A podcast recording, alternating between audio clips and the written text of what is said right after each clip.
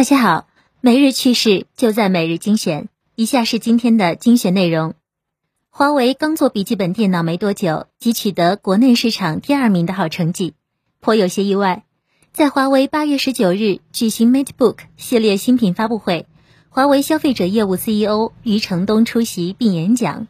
他援引数据称，华为笔记本中国市场份额百分之十六点九，市场份额位居第二名，而净推荐值。NPS 第一名，在极微网看来，华为做笔记本电脑给行业带来新的变化，多屏协同、高分屏等特性涌现都有华为的功劳。希望华为能够再接再厉，给消费者带来更多有惊喜的产品。高考结束后，总有一些人做傻事，在广东雷州，当地考生伪造清华录取通知书，欺骗家人，父亲拉条幅放鞭炮，杀牛邀请全村庆祝。条峰镇书记黄祖腾介绍，男生平时一直骗父母成绩好，高考出成绩后谎称考了七百多分，为了继续骗下去就伪造了。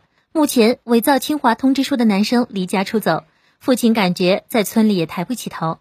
几位网认为，伪造高校录取通知书真是让人窒息的操作。伪造者如果成年了，就该受到法律的惩罚；如果未成年，就该严肃批评教育。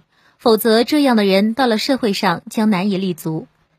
难以想象，卖酱油的市值居然超过了卖石油的。卖调味品的海天味业昨天市值超越了石油巨头中国石化。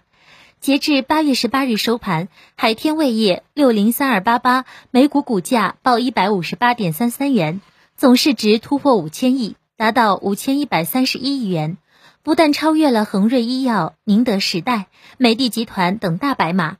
更是超越了石油巨头中国石化四千九百一十五亿元的总市值，升至 A 股第十二位。极微网表示，中国有着巨大的调味品市场，而且目前广大乡镇地区仍然被假冒伪劣产品充斥着，所以海天未来仍然具备巨大的发展空间，期待着它的市值超越茅台。比尔盖茨在国外的日子不好过，被老外骂得很惨。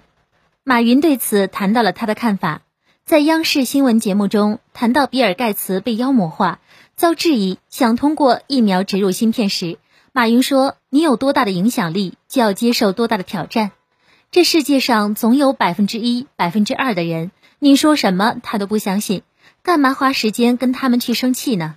所以我没有为盖茨感到同情，我甚至很欣赏的看着他依然在争取，依然在尽最大的努力。”在极微网看来，还是马云把事情看得透彻。名人能享受多少赞誉，就会伴随有多少诋毁，二者成正相关。现在北半球大部分地方都是高温环境，这就得注意防止中暑才行。据东京观察医院透露，八月九日至十七日的九天内，东京都内共有二十六名男女因中暑死亡，二十六人中有二十五人在室内死亡。二十二人家中没有空调，或即使有空调也没有使用。八月以来，在东京因中暑死亡的人数达到七十九人。极微网认为，不得不说，空调真是一个伟大的发明。在如此炎热的环境下，真的很容易中暑，所以别吝啬开空调了。以上就是今天的全部内容了，感谢大家的收听，我们下期再见。